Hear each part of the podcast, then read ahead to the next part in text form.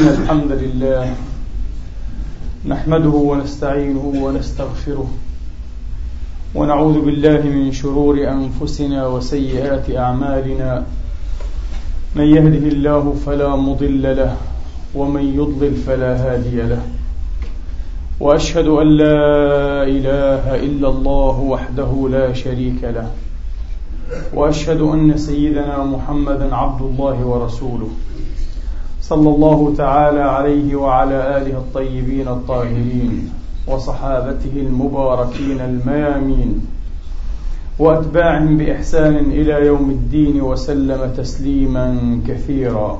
عباد الله أوصيكم ونفسي الخاطئة بتقوى الله العظيم ولزوم طاعته.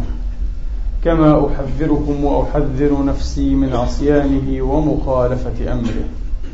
لقوله سبحانه وتعالى من عمل صالحا فلنفسه ومن أساء فعليها وما ربك بظلام للعبيد. ثم أما بعد أيها الإخوة المسلمون الأفاضل أيتها الأخوات المسلمات الفاضلات يقول المولى الجليل سبحانه وتعالى في محكم التنزيل بعد أن أعوذ بالله من الشيطان الرجيم. بسم الله الرحمن الرحيم.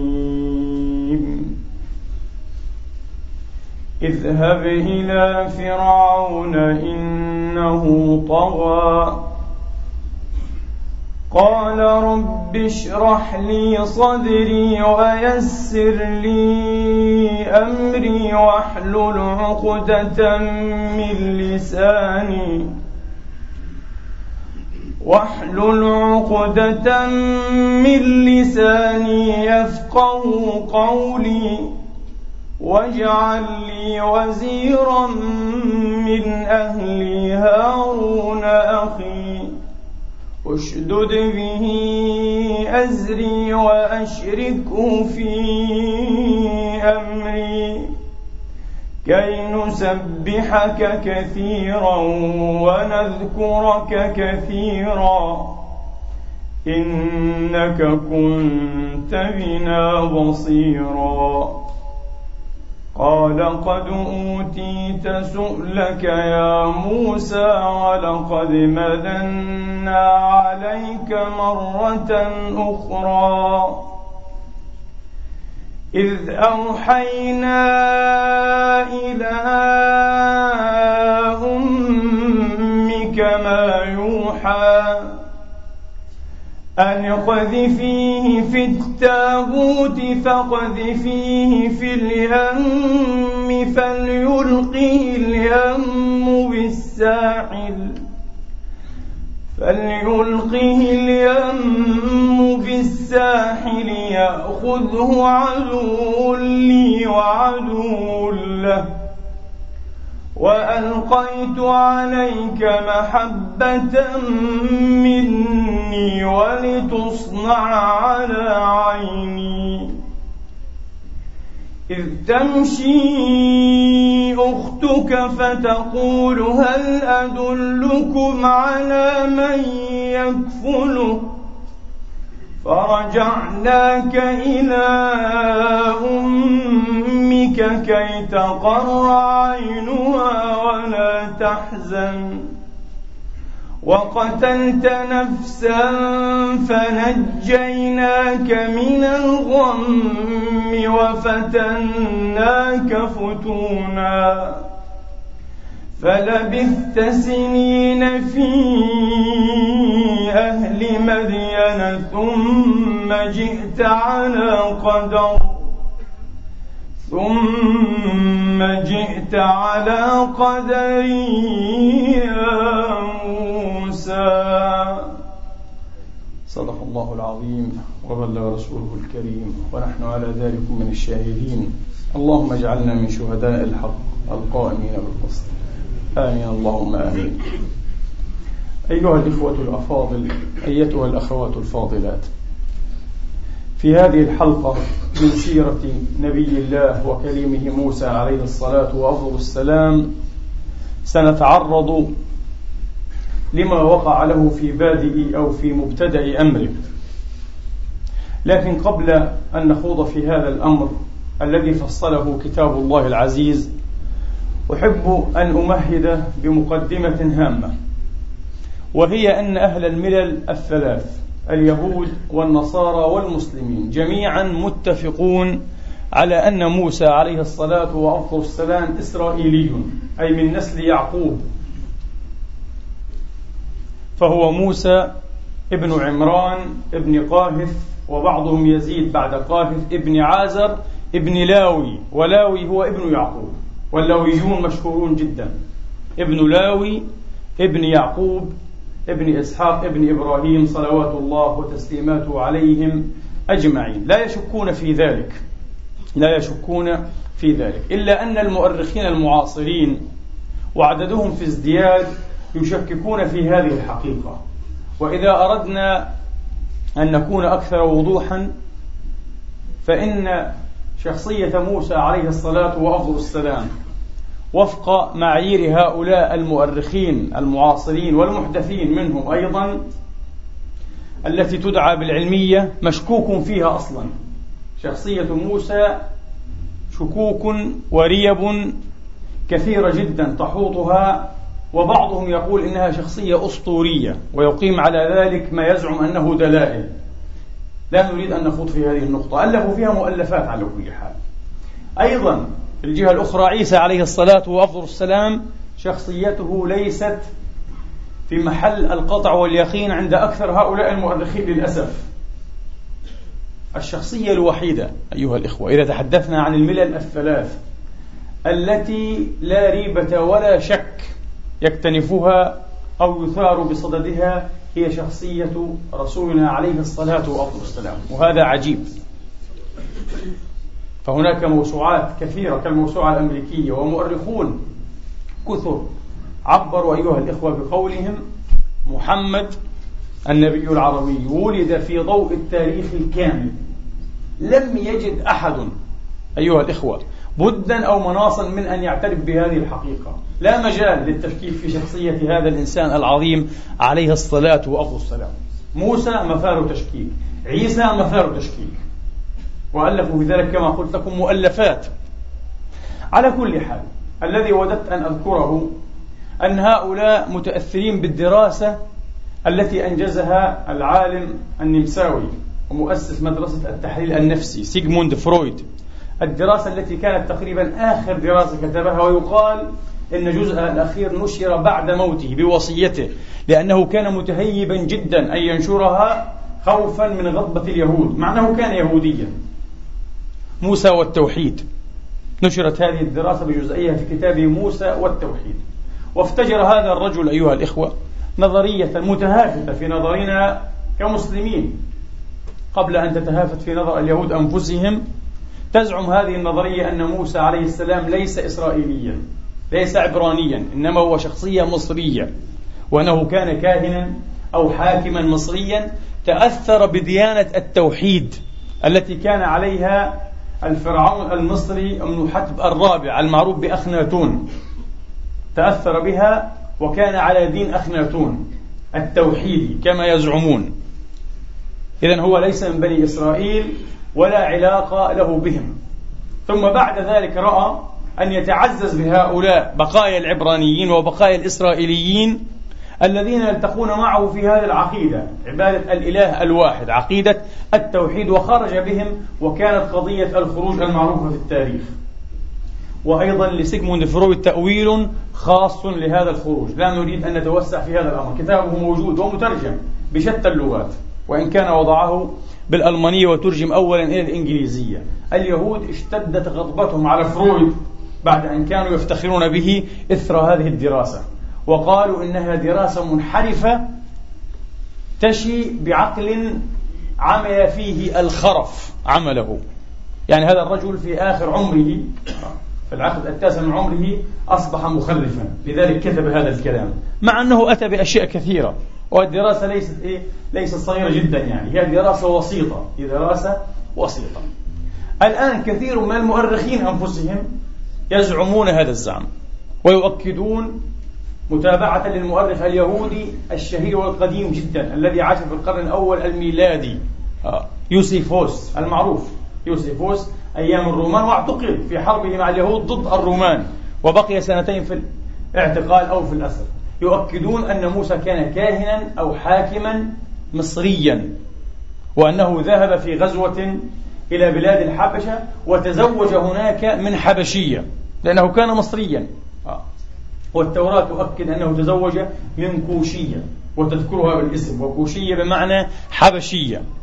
ويأتون بأدلة كثيرة أيضا يستأنسون بأنه من المحال من المستحيل على العقل أن يسلم فضلا عن العقل العلمي المنضبط بقواعد البحث والمنهجية العلمية أن أسرة صغيرة وليس عشيرة كبيرة ممتدة هي أسرة يعقوب عليه الصلاة وأفضل السلام. وبحسب التوراة بحسب سفر الخروج من التوراة فهذه الأسرة كانت تعد سبعين نفسا حين استخدمه يوسف إلى مصر. كانت عدتهم سبعين نفسا فقط. التوراة تراهم أنهم كانوا كثيرين لكن سبعون نفسا لا يمكن أن يشكلوا عشيرة. وأنها بقيت زهاء أربعمائة سنة وبعضهم يقول خمسمائة سنة وفي الحقيقة أقل من ذلك بكثير نصف هذه المدة عند التحقيق التاريخي. ولم يختلطوا بالمصريين ولم يندمجوا اجتماعيا وثقافيا ولا عرقيا أن هذا الأمر مستحيل. فقد اندمج الهكسوس أنفسهم وهم ملوك الرعاة الذين ظلوا يحكمون مصر 400 سنة. بدءا من الأسرة الرابعة عشرة إلى الأسرة الثامنة عشرة حين طردهم أحمس وشردهم كل مشرد ومزقهم كل ممزق. هؤلاء الهكسوس تأثروا بالمصريين واندمجوا فيهم وتزوجوا منهم وأصهروا إليهم وتكلموا لغتهم بل وتسموا بأسمائهم. فكيف يمكن أن نقتنع أو نقنع الآخرين بأن سبعين من نسل يعقوب بقوا هذه المدة المتمادية من السنوات ولم يختلطوا بأحد. في الحقيقة لقد اختلطوا وذابوا وانتهى نقاء هذا العرق. ولم يبقى شيء اسمه الإسرائيليون أو العبرانيون. وهذا الكلام غير صحيح. هذا الكلام غير صحيح. نريد قبل أن ندخل في قصة موسى أن نفند هذا الكلام. للأسف لأن بعض المؤرخين العرب بل والمسلمين تأثر به جدا خاصة الذين لديهم أو عندهم نزعات قومية. للأسف بعض القوميين العرب يخالفون المنطق القرآني أيها الإخوة. لا بقصد مخالفته وإنما بقصد الشناعة وشناعة اليهود. وتنقيص إيه؟ قدر مقدساتهم. فحتى هذا موسى موسى التوراة أو موسى الأسفار الخمسة الذي كتب الشريعة والقانون ليس من بني إسرائيل أصلا. إنه قبطي إنه مصري. وكان متابعا لأخناتون في ديانته التوحيدية. ولذلك هم يدعون ويزعمون أن أخناتون هو أبو التوحيد هو أبو التوحيد. والآن كثير من إخواننا الباحثين العرب وخاصة المصريين يرددون هذه الفرية أن أخناتون هو أبو التوحيد. أيضا أصحاب النزعات القطرية وهذا كلام باطل من المعروف أصلا. إذا جاز لنا أن نقول إن هناك أي أبا للتوحيد الصحيح أن آدم هو أبو التوحيد وهو أول الأنبياء الموحدين. لكن هكذا في التاريخ المنظور والمقروء وفي تاريخ الملل أه؟ هو إبراهيم الخليل عليه الصلاة وأفضل السلام. إبراهيم هو أبو التوحيد. ولذلك سار حفيده يعقوب عليه الصلاة والسلام على منهجه أو في منهجه آه، أم كنتم شهداء إذ حضر يعقوب الموت؟ إذ قال لبنيه ما تعبدون من بعدي؟ قالوا نعبد إلهك وإله آبائك. إبراهيم وإسماعيل وإسحاق إلها واحدا. ونحن له مسلمون. هذه ديانة وعقيدة ونهج إبراهيم وأبناء وأحفاد إبراهيم عليهم الصلوات والتسليمات أجمعين. فإبراهيم هو أبو التوحيد. هذا من جهة. ومن جهة أخرى أخناتون لم يكن موحدا بالمعنى الملي. فنحن لا نعد من عبد حجرا أو شجرا واحدا موحدا. عن أي توحيد تتحدثون؟ إنما من عبد الله الخالق المدبر سبحانه وتعالى. هذا هو الموحد. فأخناتون كان عابدا للشمس وهذا معروف. أخناتون كان عابدا لقرص الشمس واسمه هو أمون حتب الرابع كان ينتسب إلى أمون والآن انتسب إلى أتون. أتون هي الشمس. أتون كلمة مصرية فرعونية بمعنى الشمس. أخناتون انعكاس قرص الشمس. سمى نفسه إيه؟ بانعكاس أنوار أو انعكاس قرص الشمس. وترك طيبة وإلهها آمون للمصريين الوثنيين وأتى إلى تل العمارنة وهناك بنى معبدا لأخ عفوا لآتون. أي للآية الجديدة الشمس. وله أناشيد يمجد فيها الشمس وأنوارها وضياءها وقدرتها وتدبيرها. إذا لم يكن موحدا بالمعنى الملي. إنسان يعبد الشمس. آه. هل يقال إنه موحد؟ هذا وثني أيضا. هذا وثني من الوثنيين. يبقى أن إبراهيم وحده هو الذي كان موحدا. ومتى كان موسى عليه الصلاة والسلام داعية إلى عبادة الشمس؟ وهل وضح شيء أو شية. أي أثر قليل منزور حقير جدا لهذه الشمس المقدسة في أسفار موسى مثلا أو في شريعة موسى. هذا الكلام غير صحيح. البتة أيها الإخوة غير صحيح. البتة مجرد آراء وافتراضات لم يقم عليها إلى الآن أي دليل. الدليل بالعكس ينهض على عكس ذلك تماما. هذا من جهة. من جهة ثانية موضوع الانعزال والانفراد. بالعكس يفسر تفسيرا صحيحا. الذي في التوراة وليس لدينا كمسلمين أي مانع من أن نذعن لهذا وأن نصدق به أن يوسف عليه الصلاة وأفضل السلام حين استدعى أبويه وإخوانه وذاريهم إلى مصر وبحسب التوراة كانوا سبعين نفسا من صلب يعقوب خيرهم فرعون مصر الذي عرف ليوسف نعمته ومنته ويده وفضله على مصر ومليكه أيضا خيرهم ملك مصر بأن يسكنوا الأرض التي يحبون أي خيرهم في المكان الذي يودون أن ينزلوا فيه لأنهم كانوا موحدين ويتحامون وثنية المصريين. كانوا على الوثنية على الوثنية كما في سورة يوسف ويعبدون آلهة من دون الله سبحانه وتعالى متعددة أربابا متشاكسين متفرقين. فاختاروا أن ينزلوا في أرض معينة. هذه الأرض كانت أرض مراعي كانت أرض مراعي. لماذا؟ لأنهم كانوا رعاة أصلا.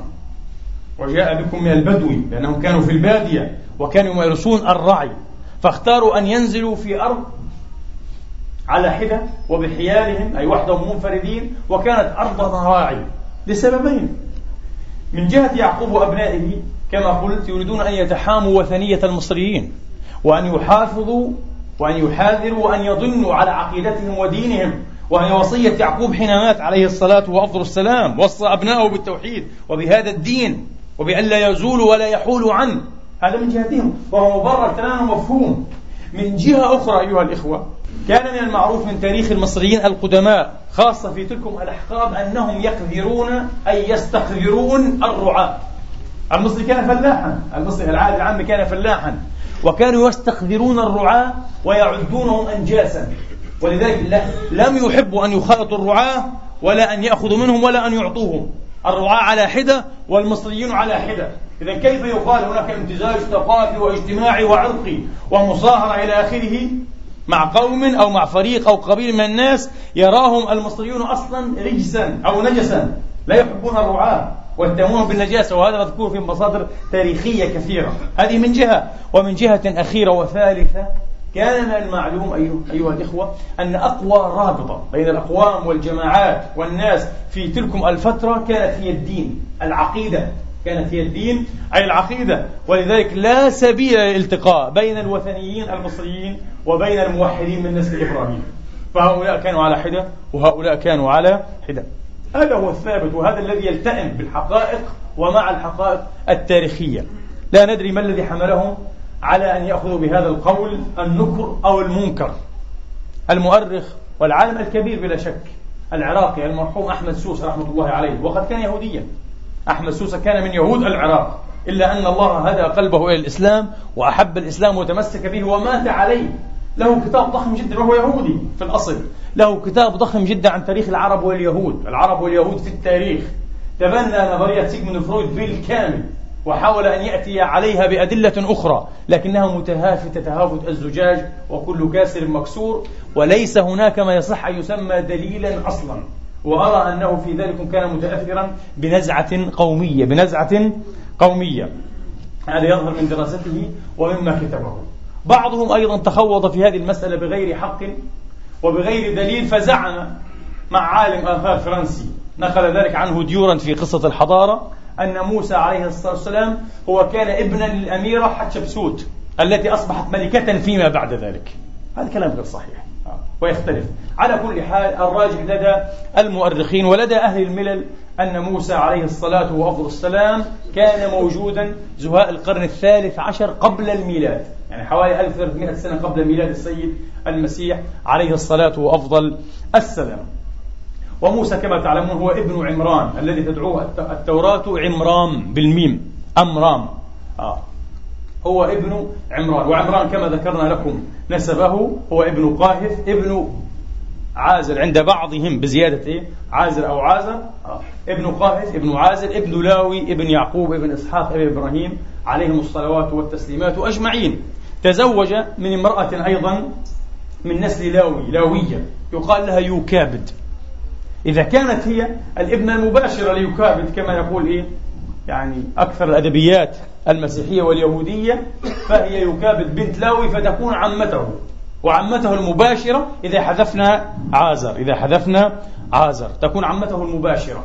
وهذا يعني يؤكده ما هو معروف من أن زواج العمات لم يكن محرما في شرعتهم قبل موسى عليه السلام. في شرعة الإسرائيليين كان زواج العمات سائغا وجائزا وكان معروفا ومأنوسا ولم يحرم إلا بعد الخروج بعد خروج الإسرائيليين مع موسى عليه الصلاة والسلام أصبح محرما. هذه شرائع وإلا فزواج الأخوات كان أيضا إيه؟ في شريعة آدم على أيام آدم كان مشروعا وسائغا ومعروفا. هذه شرائع ينسخ منها ما ينسخ ويحكم منها ما يحكم بحسب حكمة الله واقتضاء أمره سبحانه وتعالى. بداية فتنة موسى عليه الصلاة والسلام وفتنة أهله وذويه.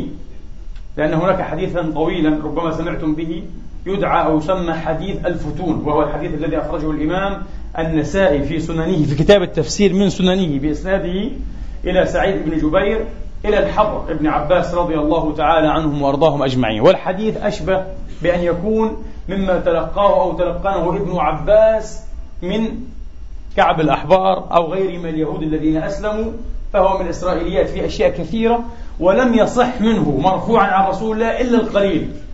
لكن ليس بنا أن نكذب هذا الحديث ولا أن نكذب أكثر ما فيه. إذا كان لا يتناقض مع المحكمات في كتابنا وفي كلام رسول الله عليه الصلاة وأفضل السلام. هذا حديث الفتون الذي استأنف ابن عباس لقصه يوما أو نهارا كاملا لأنه حديث طويل جدا. يمكنكم أن تراجعوه في كل كتب التفسير الأثرية وخاصة تفسير حافظ ابن كثير في سورة طه عند قوله تبارك وتعالى وفتناك فتونا فهو يسرد هذا الحديث بطوله أو تعود إلى المصدر الأصلي سنن النسائي مباشرة. بداية الفتنة كانت أيها الإخوة حين رأى الفرعون الجديد لأن يوسف عليه السلام كما تعلمون لم يكن أيام الفراعنة. وهذا ثبت أول ما ثبت تاريخيا في أواخر القرن التاسع عشر الميلادي. يعني قبل زوال مئة سنة فقط. قبل ذلك لم يكن هذا ثابتا. كانت تتحدث التوراة. وقد تأثر بها كثير من المفسرين الإسلاميين. وتغاضوا عن صحة ودقة أيها الإخوة. الوصف القرآني تحدثوا عن فرعون يوسف. وقال يوسف لفرعون. وقال الفرعون ليوسف. والقرآن لم يقل هكذا. القرآن دائما يقول الملك. والملك أيها الإخوة كان يطلق على من؟ على من حكم مصر في هذه السنوات الأربعمائة هي فترة حكم الملوك الرعاة. وهذا معنى هيكسوس ملوك الرعاة أو الملوك الرعاة. لم يكونوا يعرفون أو يصفون بأنهم فراعنة بل كانوا ملوكا. والقرآن أكد في كل سورة يوسف أنه ملك. لم يذكر مرة واحدة أنه فرعون. لكن الكتاب المقدس التكوين سفر التكوين يذكر دائما في قصة يوسف على طولها أنه الفرعون. وقال الفرعون وخيرهم فرعون وقال يوسف لفرعون. ولما مثل يوسف بين يدي الفرعون هكذا باستمرار. ثبت تاريخيا هذا غير صحيح لأن هناك انقطاعا في حكم الأسر أو الأسرات الفرعونية. لمدى 400 سنة هي فترة حكم الهكسوس أو الملوك الرعاة. القرآن سجل هذا بدقة. من الذي عرف ودل محمد على هذه الحقيقة؟ التي لم يعرفها المؤرخون إلا في أواخر القرن التاسع عشر. هذا شيء عجيب جدا. وهؤلاء عرفوا كما قلت لكم صدر الخطبة ليوسف ولذراريه وذرار إخوانه أيضا عرفوا لهم إيه؟ فضل يوسف على مصر وعلى أهل مصر وتعلمون القصة. ولذلك كان هؤلاء الإسرائيليون يعيشون في دعة وفي خفض من العيش وفي سلام بحدتهم وبحيالهم في أرض جاسان أو جاشان. قرب بلبيس الآن. في أرضه جاسان كما تذكر التوراة أو جاشان. قرب بلبيس الآن. عاشوا هناك هذه المئات القليلة من السنين إلى أن انقضى حكم الملوك الرعاة على يد رأس الأسرة الثامنة عشرة. المصرية الفرعونية أحمس. الذي كما قلت مزقهم كل ممزق وشردهم أي لكسوس كل مشرد. وأتى هذا الملك الفرعوني الوثني الجديد لا يعرف الإسرائيليين لا أصلا ولا فضلا ولا يدا ولا منا. وراءهم قد تكاثروا. بلغه أنهم دخلوا هذه البلاد وكانوا أنفارا معدودين وأصبحوا الآن يعدون بالمئات وبالآلاف وبعشرات الآلاف. والرجل له عداوات وله مطامع استعمارية أيضا وله غزواته فقال أخشى أن يصيروا إلبا واحدا. تذكر التوراة هذا المعنى. أخشى أن يصيروا إلبا أي حزبا ويدا وقوة مع أعداء هذا الشعب مع أعداء المصريين. فلا بد أن ينقصوا لا بد أن يتفانى هؤلاء. هؤلاء كثر. قيل هذا هو السبب الذي كان تفسيرا لأمر فرعون بعد ذلك فرعون آخر. آه. هو فرعون آخر. على الأرجح في أقاويل أكثر المفسرين والمؤرخين أنه رمسيس أو رمسيس الثاني وهو الثالث من الأسرة التاسعة عشرة. الذي أصدر أمرا بتقتيل وتذبيح ذكران الإسرائيليين واستحياء نسائهم أي إناثهم. كان هذا هو الأصل. خافوا من, من تكاثرهم وأن يتألبوا مع أعدائهم عليهم. ففي البداية ساهموهم الذل وخطة الخسف والمهانة وكلفوهم وحملوهم من الأعمال. كل مهين وكل مشين استعملوهم وسخروهم في اللبن والطين وفي الزراعة أيضا مع أنهم ليسوا زراعا كانوا رعاة وفي أشياء مثل هذه الأشياء إلا أنهم لم يتفانوا. فأصدر هذا الفرعون المذكور قبيل قليل أصدر أمره لقابلتين أي ولادتين. كانتا قابلتين مشهورتين عند المصريين. تدعى الأولى شفرة والثانية فوعة. أصدر الأمر إليهما بذبح كل ذكر إسرائيلي واستبقاء الإناث. يعني البنات استحياء يذبحون أبناءكم ويستحيون نساءكم. تقول التوراة إلا أنهما خافتا الله. لا ندري هل كانتا مؤمنتين أو وثنيتين. المهم هذا ما يقوله كاتب التوراة. خافت الله فلم تفعل. فلم تفعل. أو ربما لم تفعل الأمر على وجهه. فعلتاه أو يعني انصاعت إليه نسبيا. فدعهم الفرعون سألهم لماذا لم تفعل؟ قالتا نفعل ولكن العبرانيات قويات جدا ويلدن قبل أن تأتي القابلة. يعني تحبل الواحدة منهن وتلد وتخفي ولدها وكأنها لم تفعل شيئا. كان هذا إيه العذر؟ وأن الله كافأ هاتين القابلتين فجعل لهما بيوتا. جعل لهما على طريقة اليهود في الجزاء العاجل المادي. في الجزاء العاجل المادي. على كل حال. ويقال إن هناك أي سبب آخر. الله أعلم بصحته وهو أشبه بالأسطورة. الأساطير أيها الإخوة خاصة أساطير ما بين النهرين وحتى هناك أساطير هندية. المهم كلها تذكر دائما هذا المعنى أن الملك ويكون دائما طاغية مسلطا واسع النفوذ. باسط السلطان رأى في منامه أو رؤيا له آه، أن طفلا يخرج آه، من بين الرعية يقوض ملكه ويثل عرشه. هذه الفكرة مكرورة في أكثر الأساطير القديمة في عشرات الأساطير.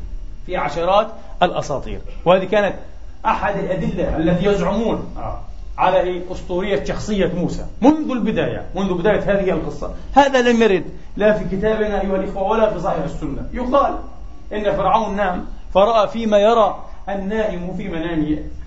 رأى نارا عظيمة تخرج من بيت المقدس ثم تأتي ناحية مصر فتحرق كل بيت فيها إلا بيوت الإسرائيليين العبرانيين. فجمع الكهنة والسحرة وسألهم فقالوا معنى هذه الرؤيا ولد يخرج من هؤلاء الإسرائيليين يكون على يده هلاكنا وهلاكك. فأصدر أمره بذبح ذكران الإسرائيليين. لا بد أن يذبحوا عن آخرهم. وهكذا كان الذباحون يمشون بالشفار وكلما سمعوا طبعا الشعب كله يقوم مقام الجواسيس. كلما سمعوا بطفل ولد الإسرائيليين يتقصون. فإذا كان بنتا استحيوها وإذا كان هي ذكرا ذبحوه. قال تبارك وتعالى إن فرعون علا في الأرض وجعل أهلها شيعا. فجعل الأقباط على ناحية وجعل الإسرائيليين على ناحية مع أن الله يقول وجعل أهلها. وهذا هو الذي يتسم مع العدالة أيها الإخوة ومع الحقائق التي صار إليها الإنسان والبشرية بعد هذه المئات من السنين التي ذاقت فيها المرائر ولاقت فيها الألاقي. قبيل من الناس أو جماعة من الناس يقتلون أرضا مئات السنين. ألا يصبحون من أهلها؟ أليس لهم حق المواطنة وحق الجنسية وأن يصبحوا أبناء هذه الأرض؟ بلى. الله يقول وجعل أهلها والإسرائيليون من أهل مصر الآن. انتهوا. مئات السنين في مصر. إلى متى سيظلون غرباء وينظر إليهم على أنهم غرباء؟ لكن الطواغيت أيها الإخوة الطواغيت من حكام البشر دائما يلعبون على هذه النقطة نقطة العرق أيها الإخوة التفكير العنصري. آه. هذا دخيل وهذا أصيل هذا منا وهذا ليس منا. لماذا؟ ليتسنى لهم حكم الشعب. حتى إذا كان الشعب كله أصيلا أيضا فرقوه وفق معايير أخرى قريبة من المعايير العنصرية وإن لم تكنها وإن لم تكنها وجعل أهلها شيعة يستضعف طائفة منهم يعني الإسرائيل يذبح أبنائهم ويستحي. شوف يذبح. هذا يدل على أن الذين ذبحوا كانوا بالآلاف لم يقل يذبح قال يذبح. هذا زيادة على ما دلالة على ماذا؟ دلالة على كثرة ما وقع من ذبح. ذبح كثير جدا رائع والعياذ بالله. وهذه فتنة فتنة عظيمة كانت الإسرائيليين في بلاد مصر أو في ديار مصر. ويستحي نساءهم. يستحي لماذا سمى البنات الصغار نساء؟ هذا كما يقول علماء البيان نظرا إلى المآل أي باعتبار المآل لأن هذه البنية الصغيرة الوليدة إذا تركت حية فستصبح ماذا؟ امرأة وجمع امرأة نساء هذا باعتبار المآل ويستحيي نساءهم وهذا إيماء أيها الإخوة إلى ماذا؟ إيماء إلى أنه قصد من وراء ذلك خاصة في أمة تقوم على مبدأ العرقية والعنصرية ويستخدرون هؤلاء الرعاة وذراري الرعاة وبالتالي لا مصاهرة ولا زواج ولا اختلاط عرقي ودموي فهذا إيماء إلى أنه قصد من وراء ذلك إلى أن يصرنا والعياذ بالله بغايا مصدر متع محرمة غير مشروعة للأخبار. إشارة قرآنية دقيقة جدا وهذا ما يفعله الطغاة دائما والعياذ بالله بأعدائهم.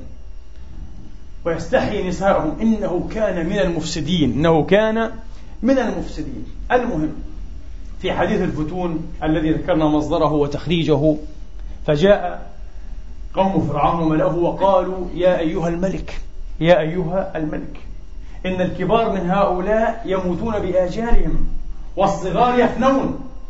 فنوشك أن نصير عما قريب إلى ما كانوا يكلفونه من الأعمال والخدمة لأنهم كما بينت لكم كانوا مسخرين في خدمة المصريين. في اللبن والطوب والحقول والمزارع سخروهم. حتى لا يتناسلوا ولكن لم يجدهم ذلك إيه؟ نفعا لم يجدهم ذلك فصاروا إلى إيه؟ إلى موضوع الذبح صاروا إلى موضوع الذبح. وبعد أن فشل فرعون في قضية القابلتين أصدر أمره إلى جميع الشعب المصري أنه مكلف بالتبليغ وبذبح أيضا ذكران إيه اليهود. كل إنسان إيه؟ مخول أن يذبح. فكانت فتنة فتنة عظيمة جدا وخوف راع والعياذ بالله. المهم فقالوا سنصير إلى ما كانوا يكلفونه من خدمتنا ومن إيه؟ الأعمال الشاقة فكيف؟ ولذلك قال موسى لفرعون وتلك أي نعمة أه؟ تمنه علي أن عبدت بني إسرائيل قال كنا عبيدا نحن استعبدتمونا كانوا كالعبيد وكانوا عبيدا في الحقيقة مسخرين في خدمة الأقباط بأمر الفراعنة بأمر الفراعنة والآن الفراعنة تعودوا على ذلك قوم فرعون الأقباط تعودوا على أن يكونوا مخدومين أن يكونوا مخدومين سادة وهؤلاء العبيد الخادمين الخدمة. فقالوا ستنتهي, ستنتهي الخدمة. إذا ما الذي ترونه؟ قالوا نرى أن تسامحهم عاما وأن تذبح ذكرانهم عاما. الذبح يكون في سنة والمسامحة في سنة. والذين يبقون من هؤلاء الذين يبقون أي من هؤلاء؟ لن يزيد بهم إيه؟ بنو إسرائيل. قلة. إذا نذبح إيه؟ جيلا كاملا أه؟ ويبقى إيه؟ جيل آخر أو نصف جيل. هذا لن يؤثر كثيرا. هذا لن يؤثر كثيرا. هذه الرواية إن صحت تؤكد أن السبب الحقيقي ليس الرواية التي هي كما قلنا أشبه بالأسطورية موضوع النار وما النار لا. إنما السبب الحقيقي هو زيادة الإسرائيليين. فخافوا منهم ومن كثرتهم وأن يتألبوا مع عدوهم عليهم. وهذا يؤكد أيضا أن بني إسرائيل قبل أن تحدث هذه الحوادث وأن تنجم هذه الفتن كانوا مضطهدين أيضا وكانوا محقورين ولذلك لماذا أنت إيه؟ تخاف منهم أن يتألبوا مع عدوك؟ لأنك ظلمتهم وحقرتهم وضغطت عليهم. هذا هذا الذي يرجح هذه الرواية. والله أعلم. وهكذا اقتنع فرعون برأي هؤلاء الملأ. على كل حال القرآن في كثير من المواضع يؤكد أن الذي كان يسول ويوسوس لفرعون آه قبائحه والعياذ بالله وشنائع أعماله هم ملأه البطانة والعياذ بالله. البطانة السوء. فلما جاءهم أي موسى بالحق من عندنا قالوا لم يقل قال قالوا أي قالوا لفرعون. آه. وهكذا قال فرعون إيه؟ لمن دونه آمرا. قالوا اقتلوا أبناء الذين آمنوا معه واستحيوا نساءهم. وهذا يؤكد أن الذبح أيها الإخوة للذكران وقع مرتين. مرة قبل ميلاد موسى عليه السلام ومرة أخرى بعد عشرات السنين بعد أن بعث وجاء يتصدى ويجابه فرعون. وقع القتل والتقتيل في أبنائهم مرة أخرى. فلما جاءهم أي موسى بالحق من عندنا. إذا التقتيل كان مرتين. ولذلك قال أي بنو إسرائيل لموسى؟ قالوا أوذينا من قبل أن تأتينا ومن بعد ما جئتنا. مرتين. بسببك أوذينا إيه من قبل. وبسببك أوذينا الآن إيه من بعد. ومن بعد إيه ما جئتنا كما في سورة الأعراف. هكذا إيه كان والعياذ بالله تبارك وتعالى. على كل حال. إذا مشينا مع إيه المشهور من تراث أو أدبيات الكتاب المقدس أي ما يقوله اليهود والنصارى وما يقوله أكثر أيضا المفسرين ومؤرخين المسلمين من أن موسى الغيب كان مطلوبا لفرعون لأنه نما إلى علمه. آه وهذه رواية أخرى النبوءة التي تؤثر عن إبراهيم عليه الصلاة والسلام. هذا هو أول حديث الفتون. تذاكر فرعون وقومه أي ملأه ما يأثره بنو إسرائيل على إبراهيم. يقال أثره عليه. أي أسنده ونسبه إليه. يأثرون على إبراهيم أي جدهم. الأكبر عليه الصلاة وأفضل السلام. آه. أن الله تبارك وتعالى وعد نسله. أن يكون منهم الأنبياء والملوك. فتذكر فرعون ملأه هذه النبوة التي كانت شائعة بين الإسرائيليين وكانوا دائما يتباشرون بها. يبشر بعضهم بعضا. وذكروا أن بني إسرائيل كانوا يظنونه يوسف ابن يعقوب عليهما الصلوات والتسليمات. فلما هلك قالوا ليس هكذا إيه وعد الله تبارك وتعالى. ليس هكذا إيه وعد الله تبارك وتعالى. فهم ينتظرون إيه إذن نبيا وملكا آخر. فخاف فرعون من هذا. فسألهم ماذا ترون؟ فقالوا نرى أن تذبح ذكرانهم نرى أن تذبح ذكران لماذا؟ حتى تفوت الفرصة على القدر الغلاب أن يرد هذا النبي الملك الذي يقوض إيه؟ ملك فراعنة مصر. غير معروف باسمه وغير معروف بشخصه لكن واحد من بني إسرائيل سيكون نبيا. هذا أوجه هذا أقرب إيه؟ إلى أن يكون واقعيا. ممكن ممكن أن نصدق إيه؟ كلاما مثل هذا كلاما مثل إيه؟ هذا. والإشارة إليه بقول الإسرائيليين كما ذكرنا قبل قليل أوذينا من قبل أن تأتينا أي بسببك ومن بعد ما جئتنا. إذا هناك شيء يتعلق بنبوة بنبي من أنبيائهم يكون نبيا وملكا لأن أنبيائهم كانوا ملوكا لهم كانت بنو إسرائيل تسوسهم إيه؟ الأنبياء أي كملوك نبي هو الذي يكون قائدا ويحكم فيهم ويحكم فيهم ويمشي عليهم أمره على كل حال هذا أقرب يعني إلى المعقولية وإلى المقبولية لكن هل أجداه ذلك شيئا؟ هل أجدى فرعون ذلك شيئا؟ أبدا ولدت يوكابد أو ولدت يوكابد هارون عليه السلام ومريم وهما قبل موسى عليه السلام. فهارون أسن من موسى قيل بسنة واحدة وكان في سنة المسامحة. وأما موسى فولدته أمه في سنة الذبح وكان هذا من الفتنة وكان هذا من الفتنة وخافت عليه خوفا عظيما. ماذا سيحل به بوليدها الجديد؟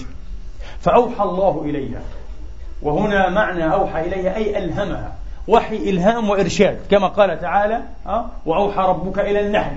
وليس وحي نبوة كما فهمه العلامة الإمام ابن حزم رحمة الله عليه وفرع عليه القول بنبوة يكابد أي يعني أم موسى بنبوة أم موسى. قال كانت من الأنبياء وجوز أن تتنبأ النساء. ابن حزم رحمة الله عليه.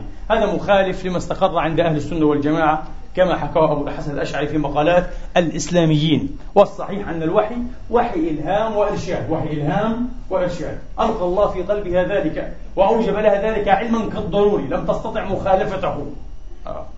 نعم. إذ أوحينا إلى أمك ما يوحى. أوحينا إلى أم موسى أن أرضعيه فإذا خفت عليها الآية من أول القصص. أوحى الله إليها تبارك وتعالى أنها إذا خافت عليه أن تضعه في صفر أي في تابوت.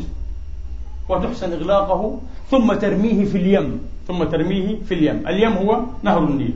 لأن العرب ترادف بين اليم والبحر. اليم عندهم هو البحر. وأما البحر فما هو؟ هو ما استبحر من الماء. كل ما استبحر الماء أي كان مسطحا مائيا كبيرا عظيما يسمى بحرا. وعلى هذا لغة القرآن. قال تبارك وتعالى وما يستوي البحران. ليس البحر الملح فقط. هذا بحر. والنهر الكبير مستبحر ما يسمى بحرا أيضا في اللغة هي العربية وأيضا في اللغة القرآنية وهي لغة العرب. آه. وما يستوي البحران هذا عذب فرات سائغ شرابه العذب الفرات سائغ الشراب هو النهر وليس البحر المعنى الذي نفهم. فيسمى هذا بحرا. فاليم المقصود به البحر والمقصود بالبحر نهر النيل هنا. نعم. طيب. أوحى الله إليها ذلك. وفعلت في التوراة أنها أخفته ثلاثة أشهر ولدته وكانت ترضعه وتخفيه وتحاذر عليه ثلاثة أشهر. ويبدو أنه غلب على ظنها بعد ذلك أنه يضبط عندها ويهلك. فصنعت له تقول التوراة تابوتا أي سفطا من خيزران من قصب. وطلته بالحمر. ضبطها مترجمو التوراة الحمر ليس الحمر الحمر. الحمر هو القطران الزفت أكرمكم الله. آه وليس الحمر. وطلته بالحمر. نعم حتى لا يدخل إيه؟ الماء خلاله كمان يعني. آه. وطلته بالحمر. في التوراة أنها ربطته بخيط وجعلته على الساحل عند الحلفاء. فكان إيه؟ كلما توجد شرا قذفته والحبل عندها. فإذا ذهب الشر أعادته. قصة هكذا. القرآن لا يؤكد هذا القرآن يؤكد العكس تماما. آه. أنها قذفته إيه؟ في مغتلم الماء في عين الموج. أن اقذفيه؟ في التابوت فاقذفيه في اليم. فليلقه اليم بالساحل ولم تضعه بالساحل أصلا. التوراة تقول لا بداءة وضعته بالساحل. وهكذا. هذا غير صحيح. وضعته في اليم. وهذا أظهر لماذا؟ هذا أظهر لغلبة قدرة الله سبحانه وتعالى. والله غالب على أمره. لأن لله أمرا ولا بد أن ينفذ سبحانه وتعالى. فلا راد لأمره ولا معقب لحكمه وهو القوي العزيز سبحانه وتعالى. أوحى الله إليها ذلك. وكذلكم فعلت. وكذلكم فعلت. ثم أوصت أخته مريم عليه السلام بأن تتبع أثره وأن تحلم علمه ولا تعود إلا بعلمه. ففعلت.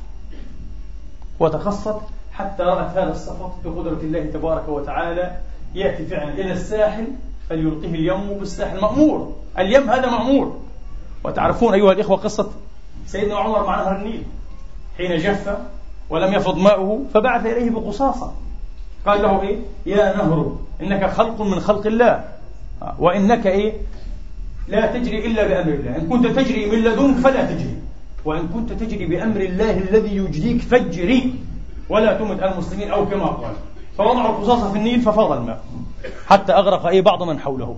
مأمور النيل مثل أي واحد منا. كل شيء مأمور بأمر الله. الجنة والنار والإنس والجن والشمس والقمر والحجر والشجر. كل شيء مأمور بأمر الله.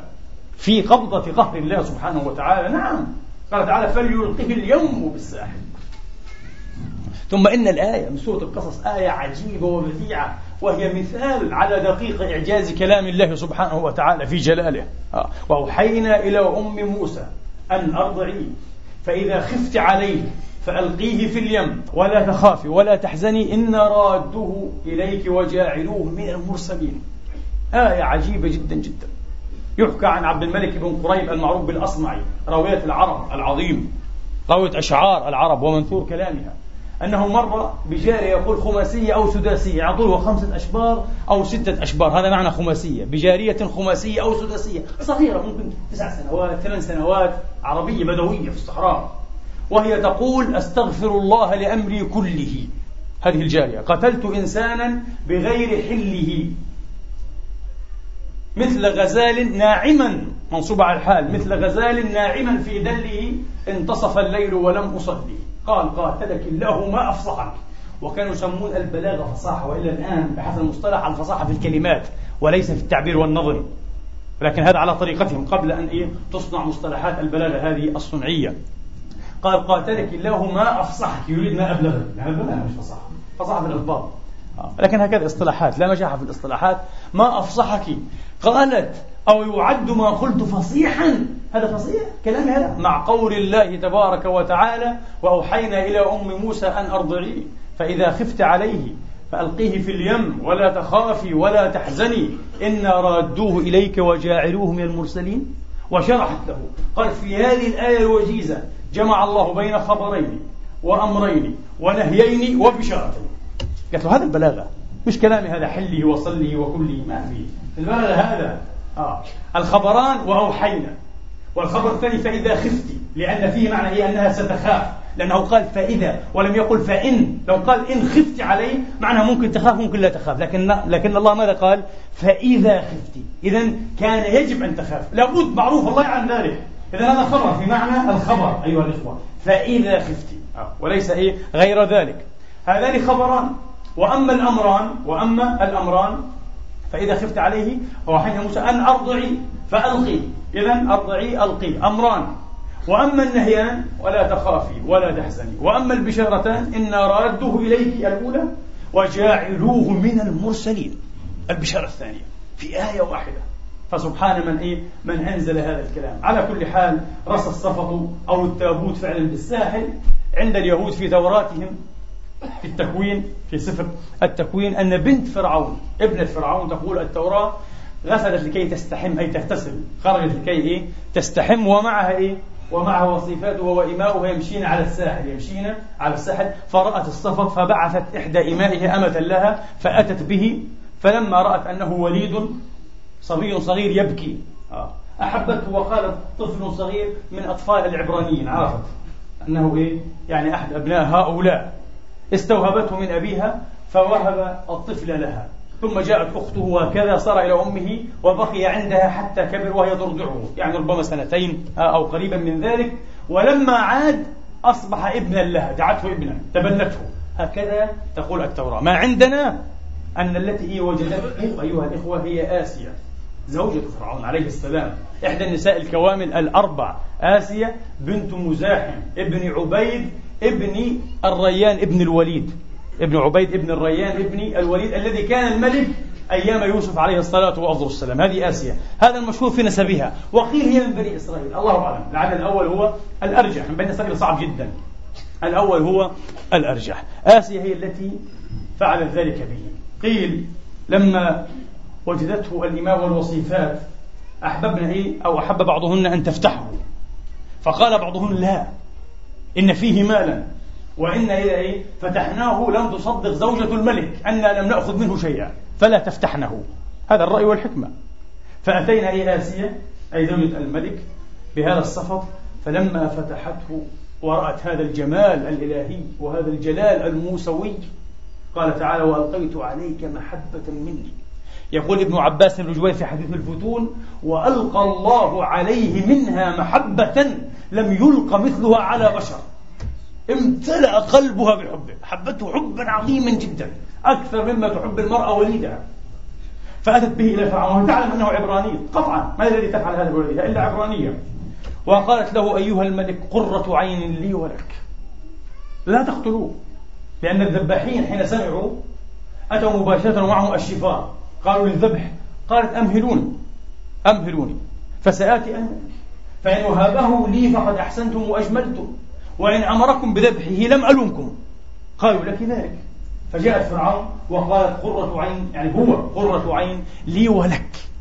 زوجته زوجة الملك يحبها يعزها يحفظ مثابتها. قال أما لك فنعم. أما لي فلا. هو ملك عظيم متسلط قرة عين لك نعم. قرة عين لي أنا لا. قال عليه الصلاة وأفضل السلام هنا ابن عباس يستشهد بكلام النبي إذا هذا مرفوع في هذا الحديث الموقوف. هذا مرفوع. قال عليه الصلاة وأفضل السلام والذي نفسي بيده لو أقر فرعون بمثل ما أقرت به زوجته لهداه الله تبارك وتعالى. كان أسلم ودخل الجنة لكن الله حرمه ذلك. فما أبرك أولياء الله على الله؟ طفل صغير لسه لم يتنبأ ليس نبيا لكن سيكون نبيا. له بركة أيها الإخوة له كرامة له عظمة. لو أقر أنه نعم هذا الطفل سيكون قرة عين لي. لهداه الله لي. لكن الكبرياء والطاغوتية قال لا أما لك فنعم أما لي فلا. وحرمه الله تبارك وتعالى. نقف عند هذه النقطة بالذات لكي نعلق عليها تعليقا قصيرا ثم نغادر هذا المقام. هكذا أيها الإخوة كأن لسان حال القدر كان ينادي هذا الجبار العنيد. أنت تريد وأنا أريد. وسننظر ما الذي سيكون. ما الذي سيكون. لقد قتل هذا الجبار آلافا أيها الإخوة من الأطفال بسبب هذا الطفل طفل الغيب. والقدر يضحك ويبتسم ويسخر ويقول ليس إلا في بيتك وبيتك أنت ودارك أنت بالذات. سيكون منشأه ومربعه وبطعامك وشرابك سيغذى أيها الفرعون. الجبار العنيد المسلط المتكبر المغرور. بطعامك وبشرابك وأنت الذي تحفظه وأنت الذي تحوطه. ليكون لك عدوا وحسنا. وسيقوض ملكك على يده أيها الجبار العنيد. فإن مغالب الغلاب دائما مغلوب أيها الإخوة. من الذي حفظ هذا الطفل في كل هذه المناسبات العجيبة مناسبات الفتون؟ إلا الله سبحانه وتعالى. وصدق من قال تقفون والفلك المحرك دائر. شيخ المعطر أبو العلاء. تقفون والفلك المحرك دائر وتقدرون فتضحك الأقدار. أنت تقدر شيئا والقدر يضحك لأن القدر يرمي ويصب ويصل إلى شيء آخر. وأحسن منه قول الشاعر الغزي رحمة الله عليه حين قال وإذا العناية لاحظتك عيونها نم فالمخاوف كلهن أمان. وسطت بها العنقاء فهي حبائل واقتت بها الجوزاء فهي عنان. إذا كانت معك عناية الله لا تخاف لا عليك من كل أشرار الأرض من كل طواغيت الدنيا لأن معك الله تبارك وتعالى. فالمخاوف كلهن أمان. وإذا تخلى الله عنك هلكت بأدنى محقور بأقل محقور. ببعوضة بذبابة بميكروب بفيروس بأي شيء. تهلك بنفسك بتدبيرك. يكون تدبيرك هو تدميرك والعياذ بالله. هذا درس عظيم لابد إيه؟ أن يؤخذ من هذه القصة أيها الأخوة. لابد أن يؤخذ من هذه القصة. تدبير الله العجيب. روى الإمام أبو بكر الخراطي في مكارم الأخلاق وابن النجار في تاريخه وغيرهما عن أبي هريرة مرفوعا أن رجلا من بني إسرائيل كان يقرض أي يسلف الناس ولا يسلفهم إلا بكفيل. يأتيني بكفيل فأنا أعطيك قرضا دينا.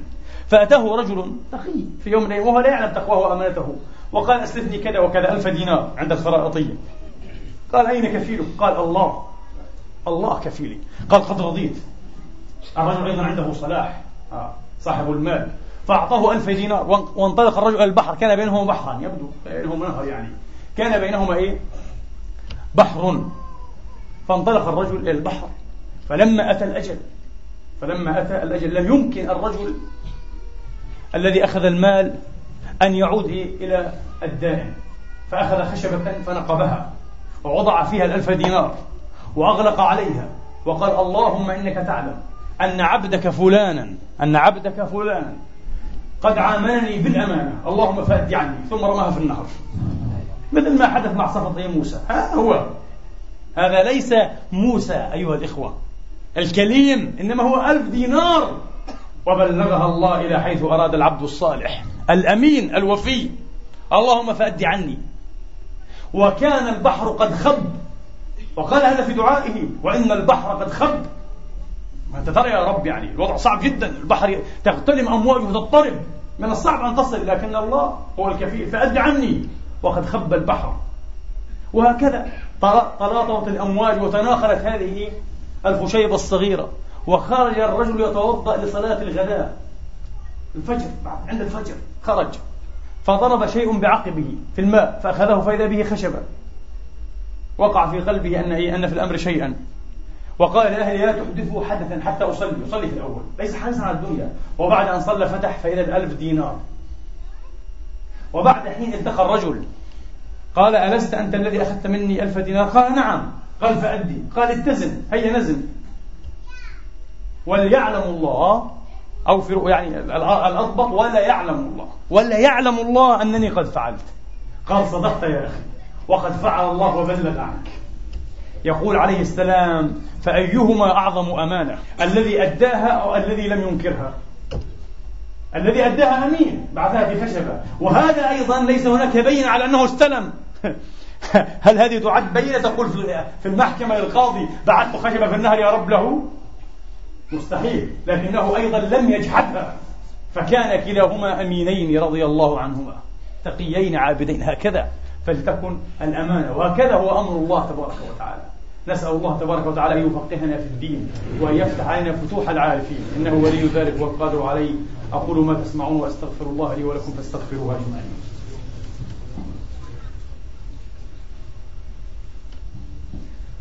الحمد لله الحمد لله الذي يقبل التوبة عن عباده ويعفو عن السيئات ويعلم ما تفعلون. ويستجيب الذين آمنوا وعملوا الصالحات ويزيدهم من فضله والكافرون لهم عذاب شديد. وأشهد أن لا إله إلا الله وحده لا شريك له وأشهد أن سيدنا محمدا عبده ورسوله. صلى الله تعالى عليه وعلى آله الطيبين وصحابته المباركين وأتباعهم بإحسان إلى يوم الدين. اللهم إنا نسألك الهدى والتقى والعفاف والغنى. لا تدع لنا في هذا اليوم الكريم في هذا المقام الكريم ذنبا إلا غفرته ولا هما إلا فرجته ولا كربا إلا نفسته ولا ميتا إلا رحمته ولا مريضا إلا شفيته ولا غائبا إلا رددته ولا أسيرا إلا أحسنت فكاكه يا رب العالمين. اللهم زدنا ولا تنقصنا وأعطنا ولا تحرمنا وأكرمنا ولا تهنا وكلنا ولا تكن علينا وانصرنا ولا تنصر علينا. وارض عنا وأرضنا يا رب العالمين. اللهم إنا نسألك ونبتهل إليك أن تنصر الإسلام وأن تعز المسلمين وأن تعلي بفضلك كلمتي الحق والدين. اللهم انصر من نصر المسلمين واخذل من خذل المسلمين. اللهم عليك بأعدائنا أعدائك أعداء الدين. اللهم أحصهم عددا واقتلهم بددا ولا تبق منهم أحدا. اللهم أدر عليهم دائرة السوء فإنهم لا يعجزونك. اللهم اجعل بأسهم بينهم. اللهم شتت جمعهم. وفرق شملهم وبدد قوتهم واجعل بأسهم بينهم شديدا. اللهم اجعل تدميرهم تدبيرهم يا رب العالمين. وأرنا فيهم تعاجيب قدرتك وعلائم بأسك الشديد الذي لا يرد عن القوم المجرمين. وانصر عبادك الموحدين وأيدهم وأيد بهم واغفرهم بأعدائهم إلهنا إله الحق. رب العالمين. عباد الله إن الله يأمر بالعدل والإحسان وإيتاء ذي القربى. وينهى عن الفحشاء والمنكر والبغي يعظكم لعلكم تذكرون. اذكروا الله العظيم يذكركم واشكروه يزدكم واسألوه يعطكم وقوموا إلى صلاتكم يرحمني ويرحمكم الله.